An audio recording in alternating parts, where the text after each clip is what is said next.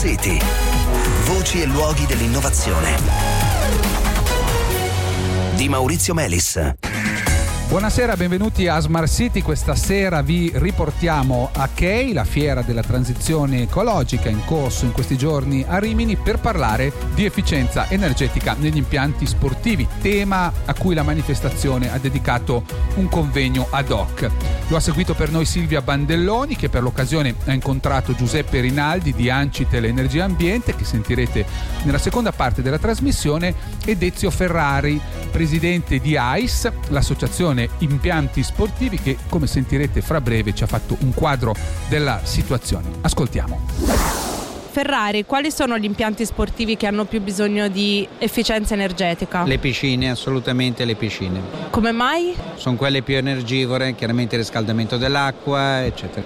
Qual è la situazione in termini di efficienza oggi? Allora, bisogna considerare che in Italia ci sono circa 77.000 impianti sportivi il 60% di questi sono stati costruiti prima degli anni 80, direi la maggior parte negli anni 70, quindi con sistemi che praticamente sono molto, tutti molto energivori.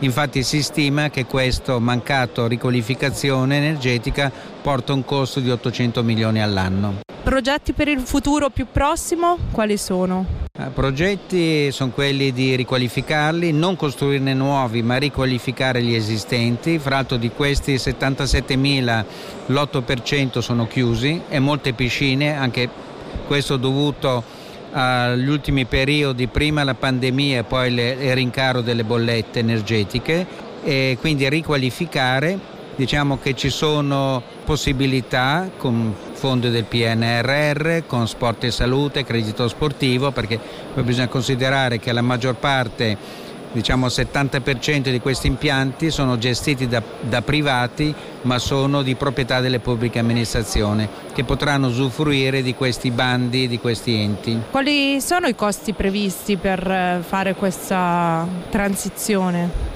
Ha un'idea? Mm, no, sinceramente no. Comunque certo che la riqualificazione di 77.000 impianti, considerando di questi la maggior parte, e anche fatti in diversi anni può portare anche un beneficio economico nel settore edilizia senz'altro. All'estero com'è rispetto all'Italia? Eh, la situazione è diversa? Sì, no, no, è migliore. È migliore perché sono anche di costruzione eh, datata però nell'arco degli anni sono stati sempre tenuti diciamo, con manutenzioni e, ri- e rinnovate a livello, riqualificati a livello energetico. Noi invece purtroppo, dicevo, la maggior parte sono di proprietà pubblica amministrazione e non sono stati fatti diciamo, lavori di manutenzione e aggiornamento. Come è nata la vostra associazione? L'associazione è nata proprio dalla necessità di divulgare a pubbliche amministrazioni, studi di progettazione e a gestori di impianti sportivi come riqualificare un impianto sportivo,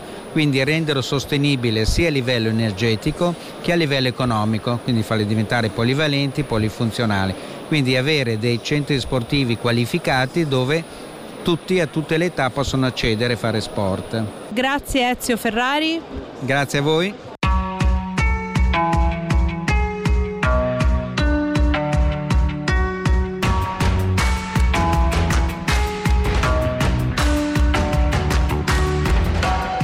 Giuseppe Rinaldi, consigliere delegato di Ancitel Energia e Ambiente.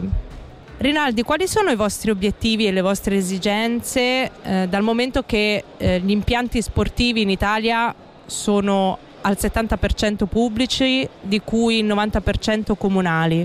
Lavorando da anni a fianco delle amministrazioni comunali abbiamo registrato da tempo un'esigenza anche nel settore degli impianti sportivi che come dicevi sono per la maggior parte di proprietà comunale e provinciale, l'esigenza appunto di un efficientamento energetico di questi impianti sia ricorrendo a nuove tecnologie, quindi da un punto di vista della sicurezza e della sostenibilità e anche per un discorso legato ai risparmi, perché ovviamente questi impianti spesso sono energivori, pensiamo ai palazzetti dello sport o alle piscine comunali o provinciali. Per questo supportiamo le amministrazioni soprattutto in interventi di partenariato pubblico-privato.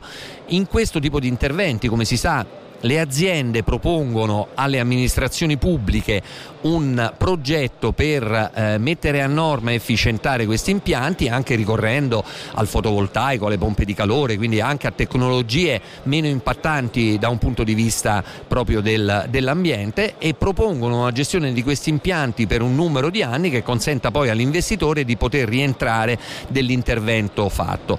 Questo per il comune, per la provincia, eh, per l'ente pubblico proprietario ovviamente costituisce una grande opportunità perché innanzitutto in termini di sicurezza eh, gli consegna un impianto a norma e oggi sappiamo che purtroppo molti di questi impianti non lo sono e in più gli dà l'opportunità di avere da un punto di vista sia economico che ambientale degli impianti moderni e più efficienti di quelli che magari aveva in precedenza. Ci fermiamo qui, ma non perdete l'appuntamento con Smart City Extra Large domani in podcast. Abbiamo raccolto per voi le testimonianze di diverse start-up presenti presso l'Innovation District di Key, tra batterie al sodio, pannelli fotovoltaici integrati architettonicamente adatti ai centri storici, droni per l'ispezione di impianti fotovoltaici, sistemi di stoccaggio a idrogeno per barche a vela e altro ancora. Appuntamento a domani e buona serata a tutti voi.